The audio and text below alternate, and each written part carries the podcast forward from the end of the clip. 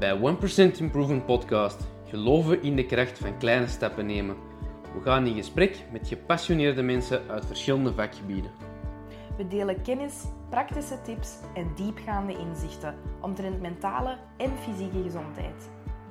Wij delen onze mening en visie, maar ook die van anderen, zodat jij jezelf dagelijks 1% kan verbeteren.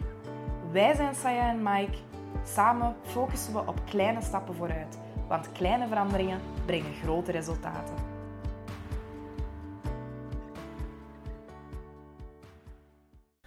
Welkom bij een nieuwe aflevering van de 1% Improvement Podcast. Vandaag gaan we het een keer hebben over slaap.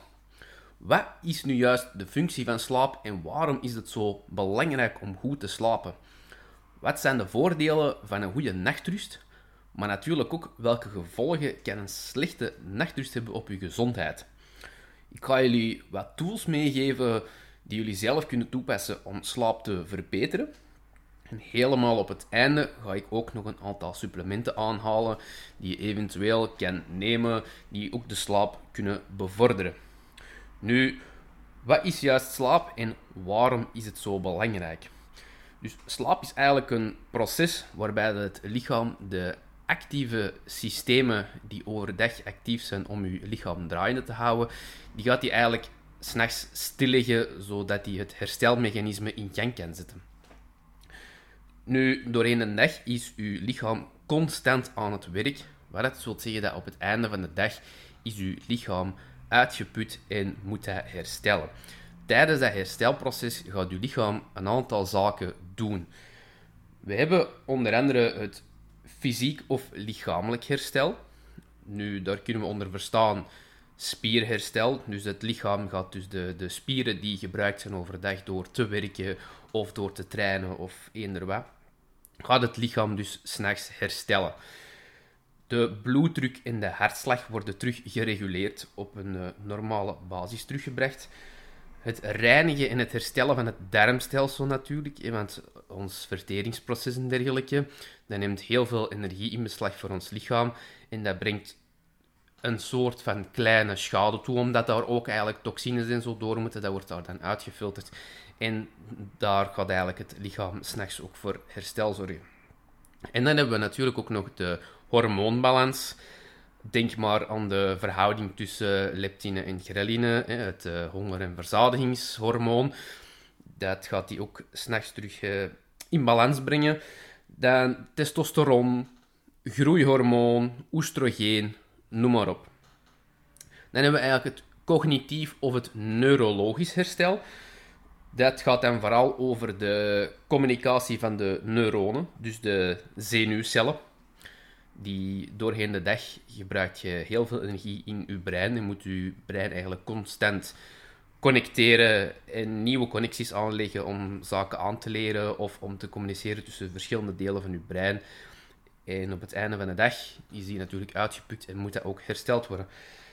Het verwijderen van de toxines uit het brein die zich opbouwen doorheen de dag door onder andere voedingsstoffen en dergelijke of uh, luchtvervuiling, noem maar op.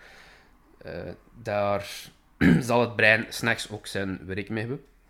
Dan hebben we de verwerking van de gebeurtenissen doorheen de dag. Doorheen de dag zijn er heel veel situaties waar je mee te maken krijgt. En s'nachts gaat het brein ervoor zorgen dat die eigenlijk kunnen geclassificeerd worden en dat die in ons geheugen komen eigenlijk. En dan komen we natuurlijk ook bij het laatste puntje, de herinneringen opslaan. Zowel goede als soms slechte herinneringen, die gaat ons brein natuurlijk plaatsen in ons deeltje geheugen. En dan hebben we nog het cellulair herstel. Nu, het cellulair herstel, dat gaat voornamelijk over nieuwe cellen aanmaken, het verwijderen van kapotte of slechte cellen en natuurlijk ook de processen binnenin de cel optimaliseren. Want als we s'nachts slapen, zijn alle andere actieve processen die liggen stil. Dus dan hebben onze cellen eindelijk eens de tijd om andere zaken te gaan doen die dat ze doorheen de dag niet kunnen doen. Nu, we zien dat slaap heel veel effect heeft op verschillende organismen. Nu, te weinig slaap, of ook wel slaapdeprivatie genoemd, heeft daarom dus ook een serieuze impact op onze gezondheid. Denk hierbij maar aan hartziektes, hoge bloeddruk, diabetes, obesitas, neurologische aandoeningen, depressies, noem maar op. Nu, wilt dat zeggen, als je ene nacht slecht slaapt, dat je onmiddellijk kans hebt op een van deze ziektes of aandoeningen? Nee, natuurlijk niet. Maar het is wel zo dat het wel kan bijdragen aan deze natuurlijk. Uiteraard, het is een proces van lange termijn. Dus als je dat lang aanhoudt, lang slecht slaapt over een lange periode, dan spreken we over maanden, jaren, ja, dan gaat dat natuurlijk die, die negatieve invloed gaan zijn eigen opbouwen. Ja, en dan wordt de kans groter en groter dat je natuurlijk naar die ziektes of aandoeningen toe gaat. Maar een nachtje slecht slapen of is een vermoeiende dag of zo, ja, dat gaat natuurlijk niet zo'n grote impact hebben. Waar dat wel een grote impact op heeft, is op de dag erna. Denk bijvoorbeeld aan als we gaan op lichamelijk en fysiek herstel. Spieren kunnen niet optimaal herstellen, dus je gaat vrij stijf zijn, je gaat misschien moeilijk kunnen bewegen, je lichaam gaat zo een beetje ja, lastig aanvoelen. Als we dan gaan naar het cognitief herstel, ja, je gaat, je gaat precies zo wat verward voelen, suf voelen, je gaat snel hoofdpijn krijgen, uh, je gaat er ook... Um, je gaat niet goed kunnen nadenken, je, gaat precies niet goed in gang geraken doorheen de dag. Ook het opstaan gaat ook al heel moeilijk zijn. Ook natuurlijk, uh, de, terug even bij lichamelijk herstel, de hormoonbalansen, ja, als die volledig uit balans zijn natuurlijk, leptine, ghreline, dan gaat je veel sneller de neiging krijgen om, om voedsel te gaan eten, zoals fastfood, uh, hoge suikers, veel frisdrinken. Daar gaat je veel meer de neiging naar krijgen, omdat je lichaam eigenlijk daarnaar vraagt. Dan natuurlijk op cellulair niveau, ja, je cellen die gaan ook niet op een goede manier kunnen regenereren, die gaan ook niet hun werk kunnen doen s'nachts, omdat je te weinig hebt geslapen. Ja, dat gaat je niet direct voelen, maar dat heeft wel onderliggend een impact natuurlijk, want dat draagt weer bij aan hoe dat jij je gaat voelen doorheen een dag. Dus het is altijd wel aangeraden om zo goed mogelijk te slapen. Nu, de basis van een goede nachtrust ligt bij het circadiaan ritme. Wat is nu het circadiaan ritme? Dat is het dag- en nachtritme waarin de alle levende organismen functioneren. Ideaal voor de mens zou zijn wakker worden van zodra de zon opkomt en gaan slapen van zodra de zon ondergaat. Natuurlijk, in de huidige maatschappij is dat bijna niet te doen. Want iedereen heeft wel een druk leven, onregelmatig leven. Dus we gaan daar een beetje een standaard in maken. nu, wat is die standaard? We gaan zeggen slapen, dus in de bed kruipen, tussen 9 en 10. En wakker worden tussen 6 en 7. Dat is ongeveer de ideale range. Dan heb je zo tussen de 7 en de 9 uur geslapen. Wat dat dan toch wel ideaal is. Nu, waarom is dat ideaal om tussen de 7 en de 9 uur te slapen? Slaap werkt met verschillende slaapcycli. En elke cyclus bevat vijf slaapfases. In de eerste fase is eigenlijk de inslaapfase. Dus dat wil zeggen dat je eigenlijk zo zit tussen wakker en slapen. Dus je zit in slaap aan het vallen, hersenactiviteit neemt af, je ogen vallen toe. Deze duurt een paar minuutjes. Dan de tweede fase is eigenlijk de lichte slaapfase. Dus je bent in een lichte slaap, maar je bent nog wel alert. Dus het brein is nog niet helemaal afgenomen. Dus moest er bijvoorbeeld nog gevaar zijn, dan zou je, of hetgeen dat het brein registreert als gevaar, dan zou je nog kunnen wakker worden. Maar je spieren ontspannen wel en je wordt niet meer van elk geluid wakker, maar bepaalde geluiden, zoals ik zeg, die je brein registreert als gevaar. Denk maar bijvoorbeeld aan een blaffende hond. Ja, dan gaat je terug wakker worden. En als je toch dan wakker wordt, ja, dan heb je echt wel een heel slecht gevoel. Deze fase duurt ja, iets minder dan een uur. De derde fase is de diepe slaap eigenlijk de overgangsfase. Dus de overgangsfase van de diepe slaap. Uw ademhaling wordt een beetje regelmatig, uw hartritme gaat dalen en uw spieren zijn volledig ontspannen. Dus je bent eigenlijk zo goed als verlamd. De fase duurt ongeveer 5 minuten. En dan komen we bij de diepe slaap.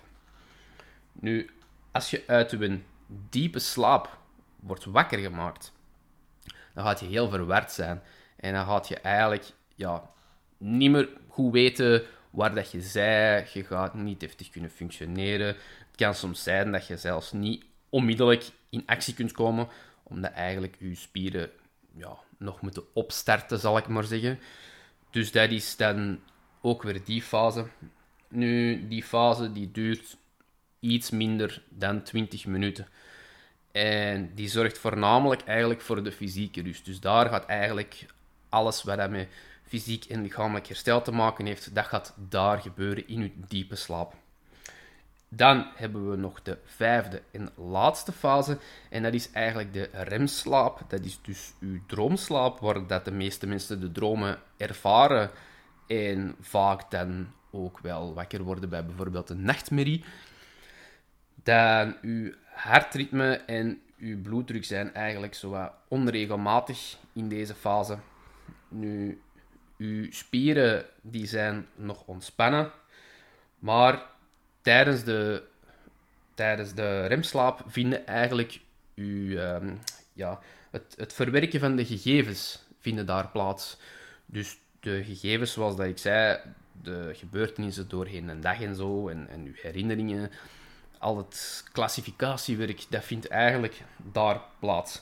Vaak is ook een droom gerelateerd aan een bepaalde gebeurtenis van die dag, die week, misschien die maand, omdat daar nog bepaalde gegevens worden verwerkt eigenlijk. Het is ook de fase van het emotioneel herstel, dus ehm, mensen die veel emoties hebben, dat wordt daar ook eigenlijk wel verwerkt. De remslaap is aan het begin van de nacht is die een stuk korter, maar naarmate dat de nacht vordert, dan gaat die steeds langer worden. In het begin van de nacht is die ongeveer 8 minuten en naar het einde van de alle cycli eigenlijk zijn, uh, gaat dat ongeveer 25 minuten zijn. Dus je ziet, dat wordt natuurlijk steeds langer. Daarom is het ook belangrijk om voldoende slaap te krijgen, zodat alles voldoende kan verwerkt worden. Zo niet, dan kan dat zich weer gaan uiten natuurlijk in een emotionele trauma eigenlijk, als, als die gegevens niet voldoende kunnen verwerken. En dan blijft dat allemaal in je lichaam zitten, in je hoofd zitten en dan kropt dat zich alsmaar op. ja, natuurlijk, als dat zich begint op te stapelen en je lichaam krijgt altijd maar die kleine range om die gegevens te verwerken, ja, dan gaat je lichaam nooit meer bijgewerkt raken natuurlijk. Dus ideaal is het eigenlijk om 5 à 6 slaapcycli te doorlopen. Het is ook zo, elke, elke cyclus duurt ongeveer 90 minuten. Dus als je dan 5 à 6 van die cycli hebt doorlopen, dan zit je ongeveer 7, 8, 9 uur. Nou, van hand natuurlijk, hoeveel van die cycli. Dus daarom is het echt wel belangrijk om te proberen u daar aan te houden. Nu, een goede nachtrust is niet voor iedereen vanzelfsprekend. De nachtrust bevorderen, daar zijn eigenlijk heel veel tricks voor, zal ik maar zeggen. Eigenlijk is dat een beetje een algemene standaard die mensen zouden moeten toepassen in hun leven. Want tegenwoordig zijn we eigenlijk zo ver afgedreven van ons herstel en van, van het lichaamsbewustzijn en, en van het, het, ja, het natuurlijke, dat we alles proberen te manipuleren, maar zo werkt het dus niet. Het lichaam kun je nu helemaal niet langs alle kanten manipuleren, want je lichaam zegt dan gewoon van nee, dat gaan we niet doen. En die ontwikkelt onder andere ziektes en aandoeningen. Nu, ik ga jullie telkens vijf tips geven die kunnen bijdragen, die jullie kunnen gaan gebruiken om jullie slaap te bevorderen. Ik ga dat op verschillende vlakken doen. Ik ga ehm, onder andere de slaapkamer aanhalen en wat do's en don'ts. Dus die gaan jullie kunnen toepassen. Nu, als we beginnen bij de slaapkamer. De ideale slaapkamertemperatuur ligt tussen de 16 en de 18 graden. Als je kouder gaat dan 16 graden, dan gaan de longen en het hart veel harder moeten werken. Gaat het boven de 18 graden, ja, dan gaat je lichaam eigenlijk moeite krijgen met thermoreguleren. Dus je lichaam gaat beginnen zweten, wat dat eigenlijk gaat kunnen zorgen voor een wekprikkel. Dat natuurlijk hoge temperaturen, zoals momenteel is het zomer, het is bij iedereen warm binnen. Mensen die geen airco hebben, ja, die zullen wel merken dat het vaak lastig is om te slapen. En dat heeft daar dus mee te maken omdat de temperatuur hoger ligt dan 18 graden.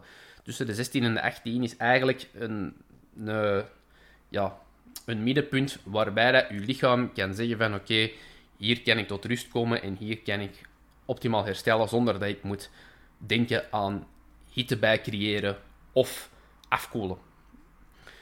Dan, de slaapkamer moet eigenlijk altijd pikkendonker zijn. Waarom is dat? Omdat ons lichaam zit vol met lichtreceptoren. Onze huid, onze ogen, alles. Wij zijn eigenlijk één wandelende receptor. Dus, dat wil dan zeggen natuurlijk, vanaf dat er één straaltje van licht binnenkomt, of iets van licht van een bepaald apparaat of dergelijke, ja, dan gaat eigenlijk die, die receptoren gaan ervoor zorgen dat we wakker worden. Want het lichaam denkt, ah, er is licht, het is dag, wakker worden en in actie schieten. En dat is natuurlijk niet de bedoeling tijdens onze slaap. Dan, als we dan spreken over apparaten, en vooral over ehm, gsm's, tablets, pc's, tv's, ja, dan is het echt niet aangeraden om deze in uw kamer te hebben. Ideaal is het om totaal geen elektronische toestellen in uw kamer te hebben. Waarom niet? Omdat elk elektronisch toestel geeft elektrosmog. En deze elektrosmog gaat eigenlijk een beetje knoeien met de, de golven van uw eigen brein. Dus uw breingolven die zouden, die zouden eigenlijk tot rust moeten komen en uw zenuwstelsel ook. Maar deze frequenties gaan ervoor zorgen dat die eigenlijk in de weg zitten van de natuurlijke frequenties van uw brein en van uw zenuwstelsel. Met als gevolg dat die deze weer gaan stimuleren. En dan gaat je weer wakker worden. En dan gaat je weer eigenlijk in actie willen komen. Het lichaam wil in actie komen, omdat die die hoge frequenties ervaart. Dan uw smartphone gebruiken als wekker zeker niet aangeraden. Ten eerste, het blauwe licht van uw gsm. Het blauwe licht als we zouden dieper ingaan op blauw licht, dan gaan we weer richting de kwantumfysica. Daar gaan we nu niet te veel op ingaan. Wat je vooral moet weten is dat het blauwe licht de lichtreceptoren zo hard stimuleert dat ons cortisolniveau eigenlijk enorm gaat stijgen, waardoor dat ook de melatonine zal onderdrukt worden. Dus blauw licht breekt ook melatonine af. Blauw licht knoeit ook met onze dopamine receptoren. En ja, natuurlijk, als ons cortisol stijgt en ons melatonine wordt afgebroken, ja, dan gaan we dus totaal niet meer kunnen slapen of gewoon bars slecht kunnen slapen. Ook de frequenties van uw gsm, zoals ik al zei, de frequenties die gaan knoeien met je brein en die gaan knoeien met je zenuwstelsel, die zijn dan ook weer verbonden aan je smartphone. Dus koopt uw eigen gewoon een wekker dat je in de stekker kunt steken, of een, eventueel een draadloze wekker op batterijen. Niet met wifi of dergelijke, eentje op batterijen bijvoorbeeld. Dat is ideaal. Dan geluid zorgt voor zo weinig mogelijk omgevingsgeluid. Dat is niet altijd gemakkelijk, want natuurlijk als je in een drukke omgeving woont of als je in een appartementsblok woont, is dat soms lastiger. Wat je kunt gebruiken zijn bijvoorbeeld oordopjes ik gebruik die zelf ook. Dat is eigenlijk vrij... Dat werkt vrij goed. Oordopjes die kunnen heel veel geluid wegfilteren. Of gebruikt white noise. White noise is bijvoorbeeld een ventilator die constant op dezelfde frequentie geluid maakt, waardoor dat je brein Als, u, als uw brein constant dezelfde frequentie ervaart, dan gaat hij daar niet zo fel op reageren. Uw brein reageert voornamelijk op pieken en dalingen van frequenties. Omdat uw brein dat niet herkent en die aanziet dat dan weer als gevaar. Dus white noise kan helpen, oordopjes kunnen helpen. En ja, probeert gewoon om uw kamer zo goed mogelijk af te sluiten en zo weinig mogelijk geluid daarin te krijgen. In uw kamer staat uiteraard ook een bed. Nu, aan een bed zijn ook een aantal voorwaarden verbonden eigenlijk om, om optimaler te slapen. Uw hoofdkussen speelt natuurlijk een hele belangrijke rol. Je hebt misschien al gemerkt als je ergens gaat slapen of, of, als je misschien een oud hoofdkussen hebt, dat dat echt slecht ligt. Het is de bedoeling dat eigenlijk je nek en dan voornamelijk de wervels en de spieren van je nek, dat die s'nachts kunnen ontspannen, dat daar geen stress op komt. Dus je moet op zoek naar een kussen dat ideaal is voor je slaappositie, dat niet te veel stress op je nek zet. Want stress op je nek kan weer zorgen voor een wekprikkel.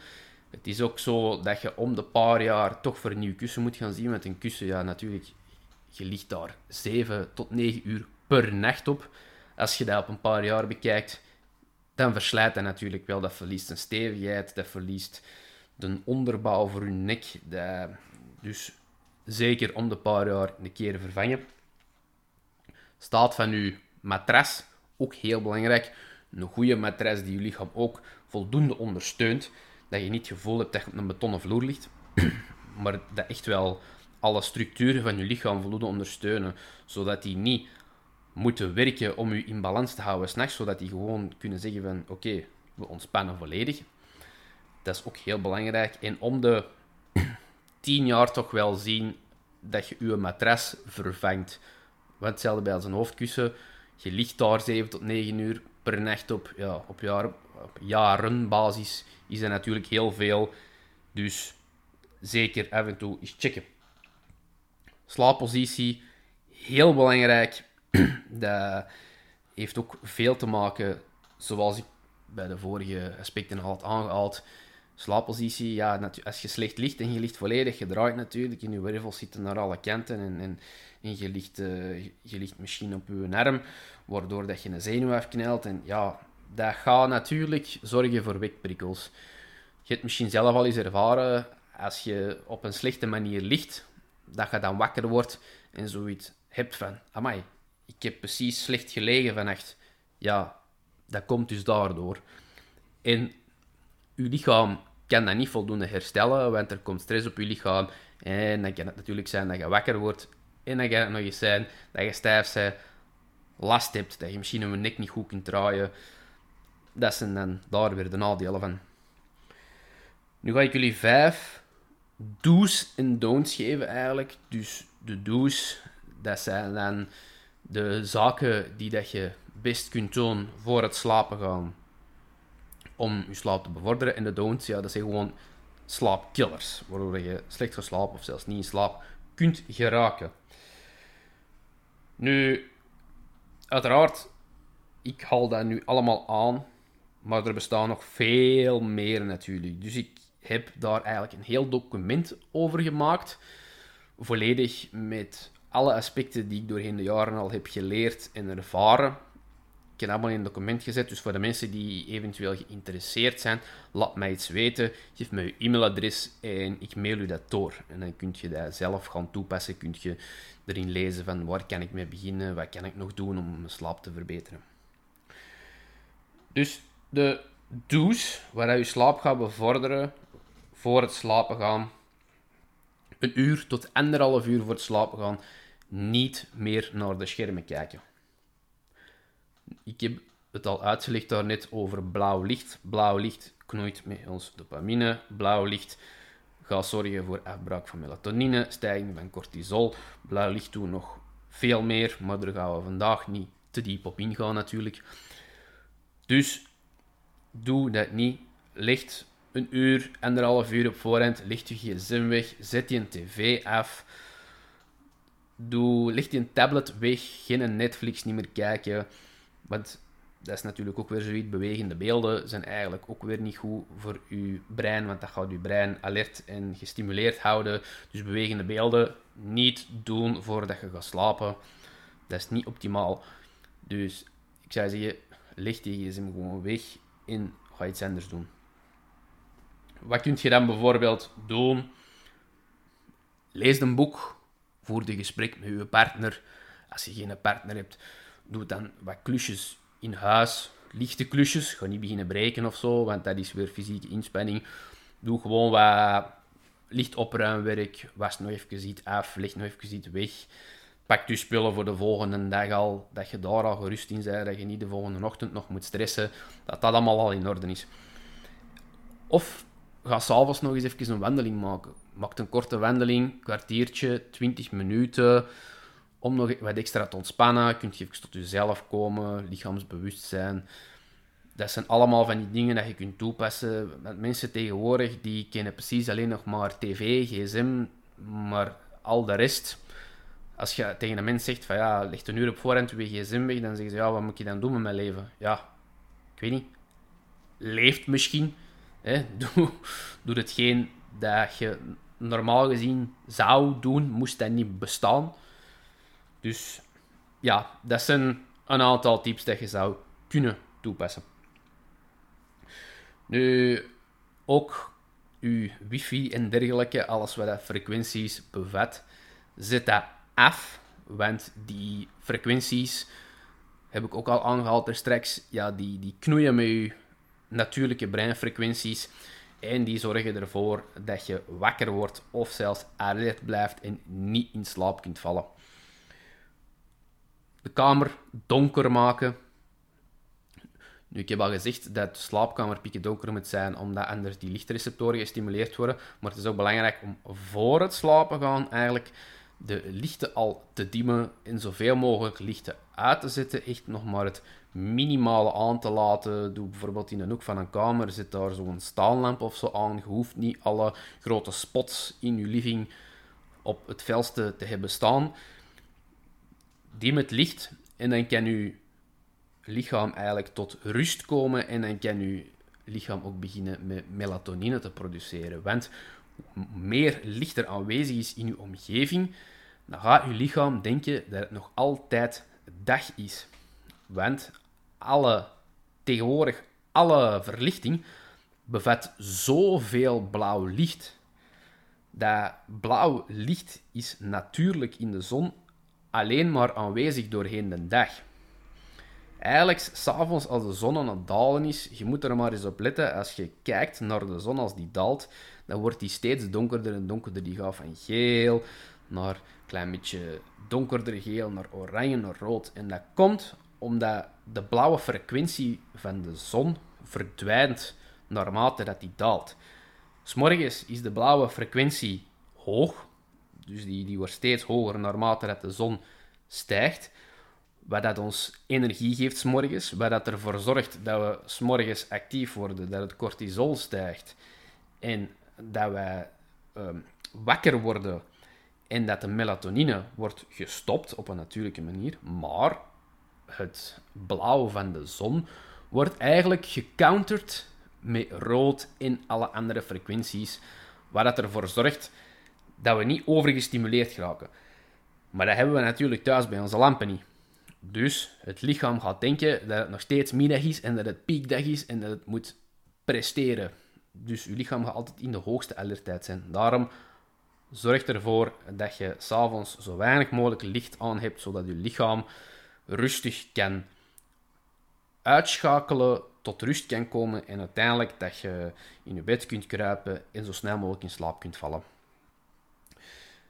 Neemt ook geen te warme douche s'avonds, want een te warme douche gaat ervoor zorgen dat je lichaam terug moet afkoelen. Want doorheen de nacht gaat je lichaam de lichaamstemperatuur omlaag brengen, omdat het is niet nodig om die hoge lichaamstemperatuur aan te houden, omdat je dan toch eigenlijk stil ligt en verlamd zij en aan het herstellen zij. Dus als je een hele warme douche gaat pakken, ja, dan gaat je lichaam terug moeten downreguleren. En dan gaat je lichaam misschien zelfs een beetje beginnen zweten. En ja, dat is natuurlijk, dat kan zorgen voor een wekprikkel en ook zorgen dat je weer iets alerter blijft. Dan gaan we eigenlijk over naar de slaapkillers. Wat zijn nu de slaapkillers? Onder andere pittig, te veel, te vettig, te laat eten. De maag en de lever die moeten veel te hard gaan werken dan. Het is best om 2 tot 3 uur voor het slapen gaan niks niet meer te eten. Ik weet dat er velen zijn dat dat wel doen. Ik doe dat zelf ook soms. Maar dan... Ik weet wel ongeveer wat ik kan eten, zodat dat niet te veel in de weg zit van mijn slaap.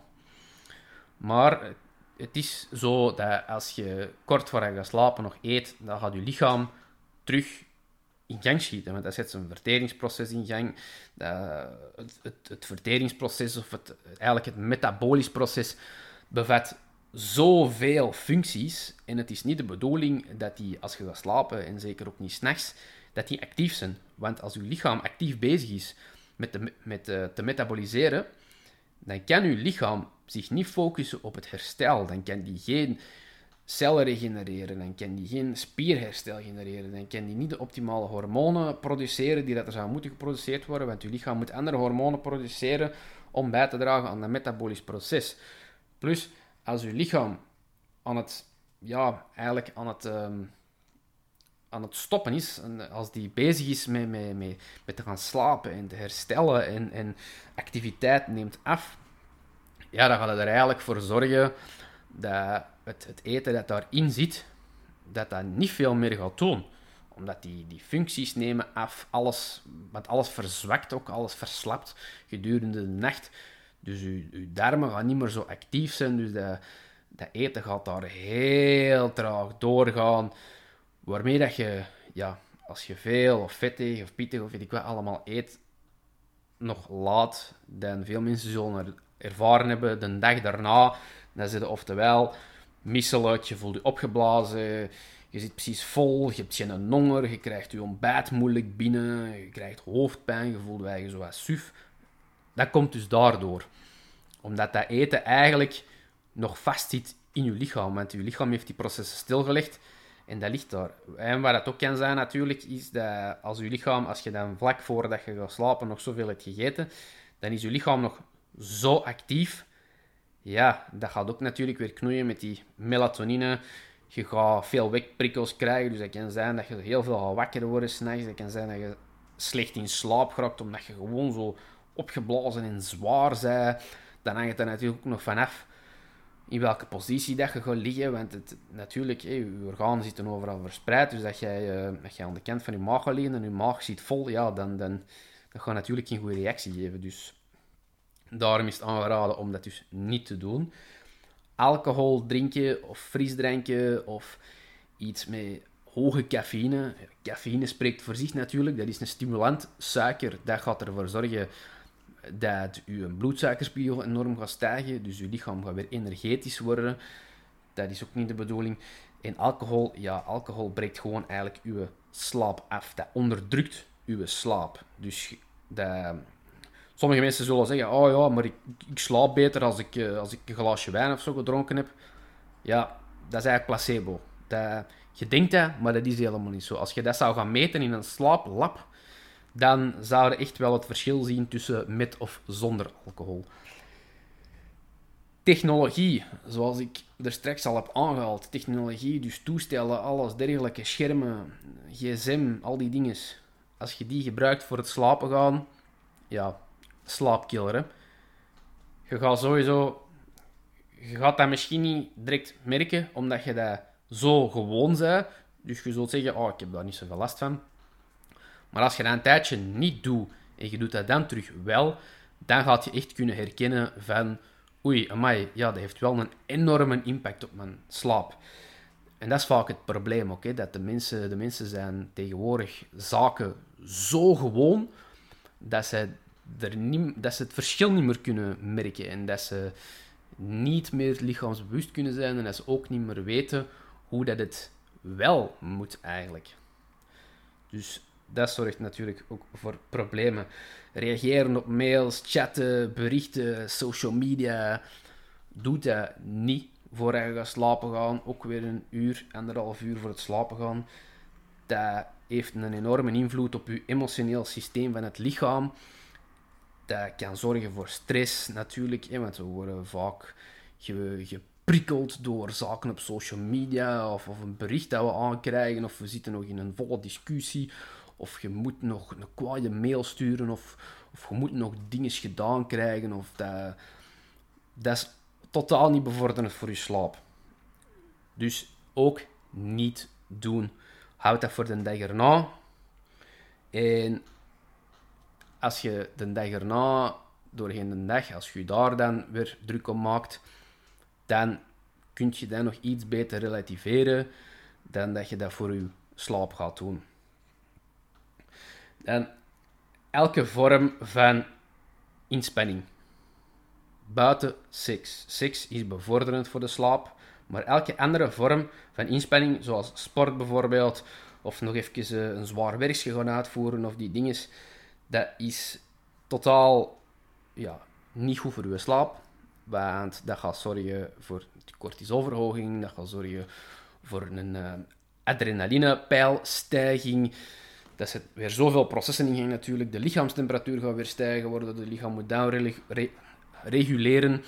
Er gaat zoveel gebeuren, je lichaam gaat zo actief zijn, je brein gaat zo actief zijn, dat je, ja, het, het duurt een aantal uur voor je lichaam na een sportsessie om eigenlijk terug die homeostase basis te bereiken, om daaruit van te kunnen herstellen en te gaan slapen. Dus probeert een als je wilt sporten, doe dat een aantal uurtjes voor je slaap, zodat je lichaam nog de tijd heeft om te kunnen relaxen en zodat je lichaam nog de tijd heeft om tot rust te komen. Nu, een goede nachtrust, dat begint bij wat je doet doorheen een dag. En wat wil ik daarmee zeggen? Eigenlijk doorheen de dag gaan we handelingen doen, hè, zijn, we, zijn we actief bezig met van alle dingen. En alles wat je doet doorheen de dag draagt bij tot hoe dat je nachtrust gaat zijn, s'nachts. Voldoende beweging doorheen de dag is optimaal om ervoor te zorgen dat je s'nachts goed gaat kunnen slapen. Want beweging zorgt voor uh, heel veel verschillende functies in je lichaam. Beweging gaat ervoor zorgen dat je lichaam eigenlijk ja, moe wordt en uitgeput wordt. Dus wat raden we aan? 10.000 stappen per dag minstens. Nu, veel mensen zullen daar niet aan komen, maar probeer dat wel. Ga regelmatig eens, ga tussen je pauze een beetje wandelen, ga s'avonds een beetje wandelen, ga even wandelen als je thuis komt. Probeer eens een keer je auto wat verder te zetten als je naar de winkel gaat, als je naar ergens toe gaat, zet je auto eens een keer wat verder en probeer dan te wandelen naar je bestemming. Zorg ervoor uh, dat je misschien s'morgens even een klein stapje gaat zetten. Er zijn zoveel mogelijkheden hoe dat je dat zou kunnen toepassen. Allemaal kleine toepassingen die er uiteindelijk wel gaan bijdragen dat je komt aan die 10.000 stappen. Dus dat is al ene. Zorg voor zoveel mogelijk zonlicht en daglicht. Want dat is nodig voor de cellulaire functies van ons lichaam. En het daglicht gaat er ook voor zorgen dat ons lichaam s'avonds de optimale hoeveelheid melatonine zal produceren.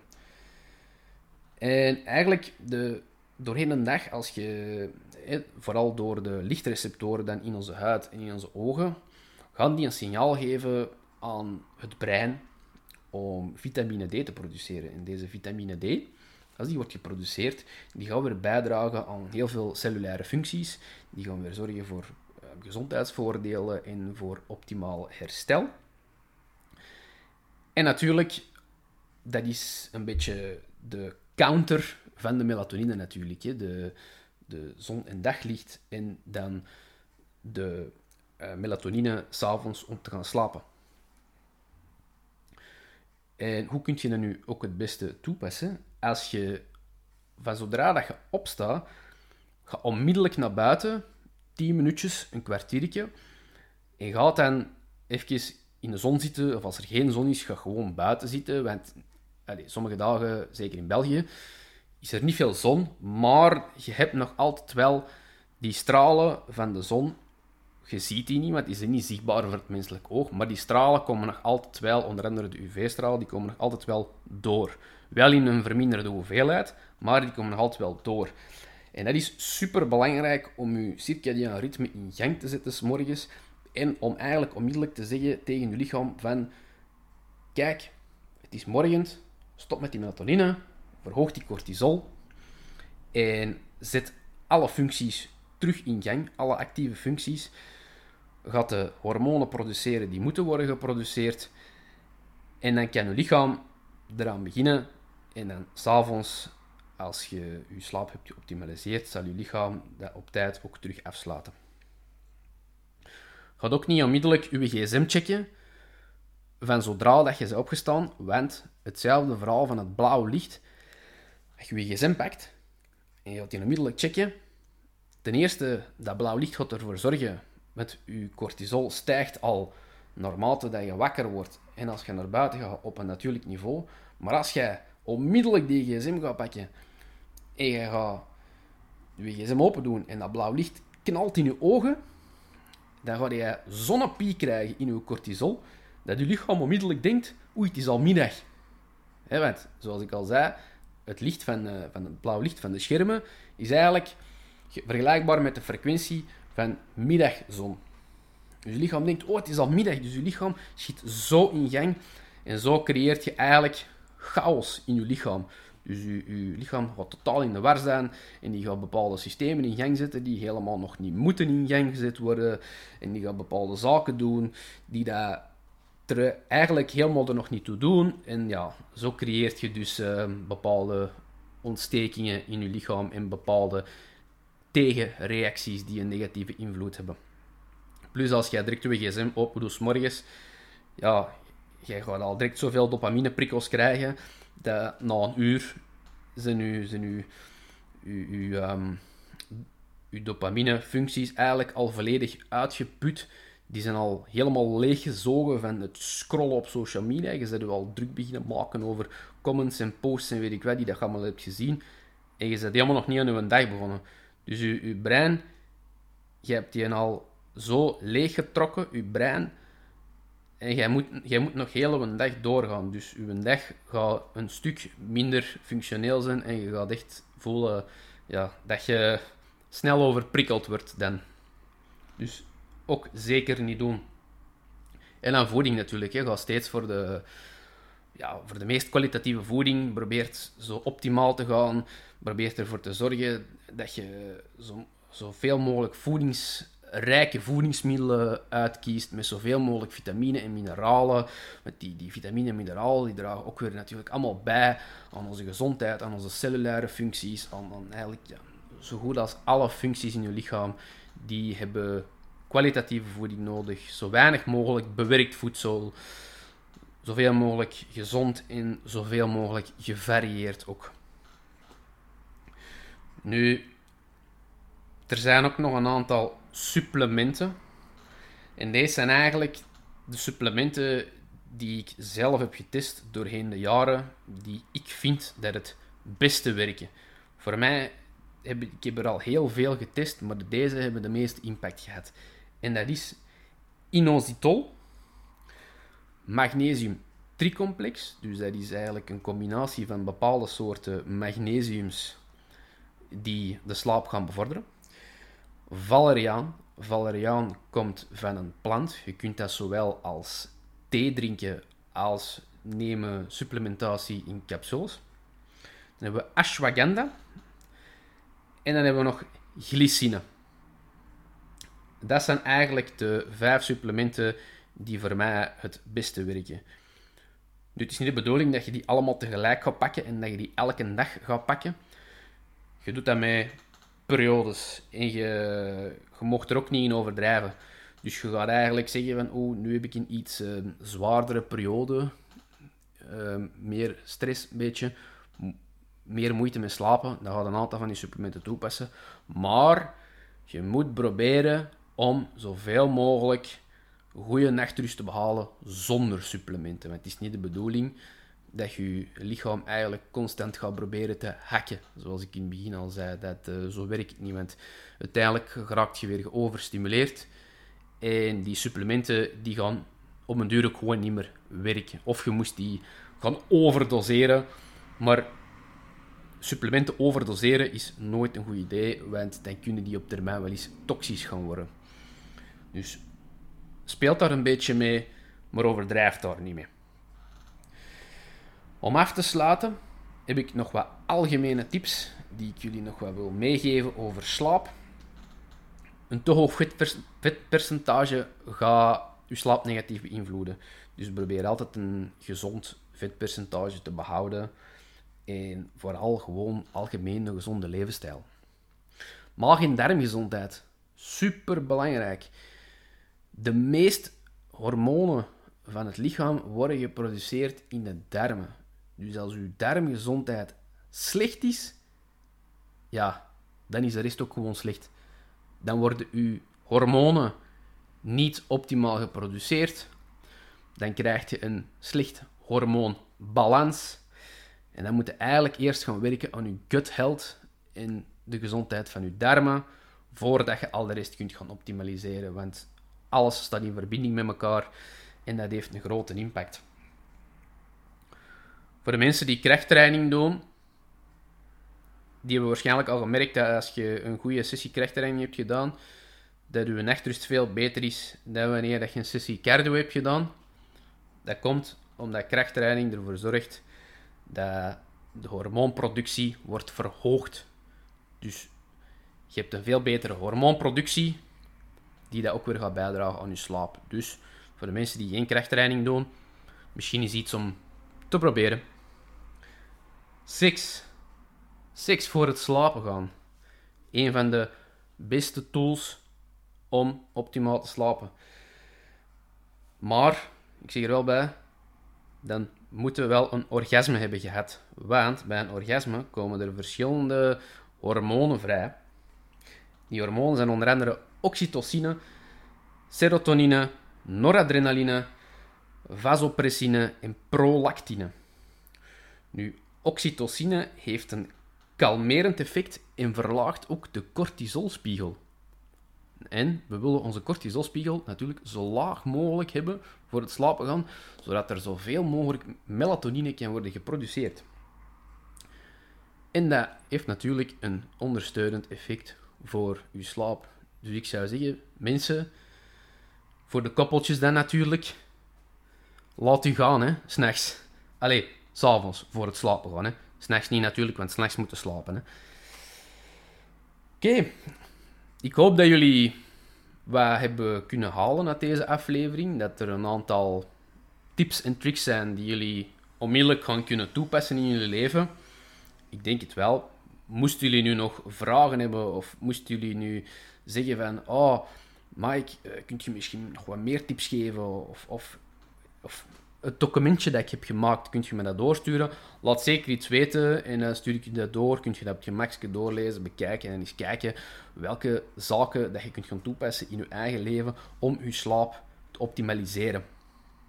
Want het is zo, slaap is key. Ik zou bijna zeggen, slaap is number one.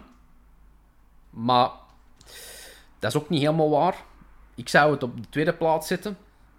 Op de eerste plaats zou ik zetten circadiaanse gezondheid. Maar dat zal ik wel eens in een andere aflevering uitleggen waarom. Maar slaap is dus super belangrijk. Ik hoop dat jullie hier veel uit hebben geleerd. En ik zie jullie graag terug in de volgende aflevering. Dankjewel om tot het einde bij ons te blijven. We hopen dat deze aflevering je geïnspireerd en gemotiveerd heeft. Vond je het interessant? Abonneer dan zeker op onze podcast, deel deze aflevering met een vriend en laat ons weten wat je ervan vond op onze social media kanalen, waarvan je de links in de show notes terugvindt. Heel graag tot de volgende aflevering en onthoud, kleine stappen brengen grote resultaten.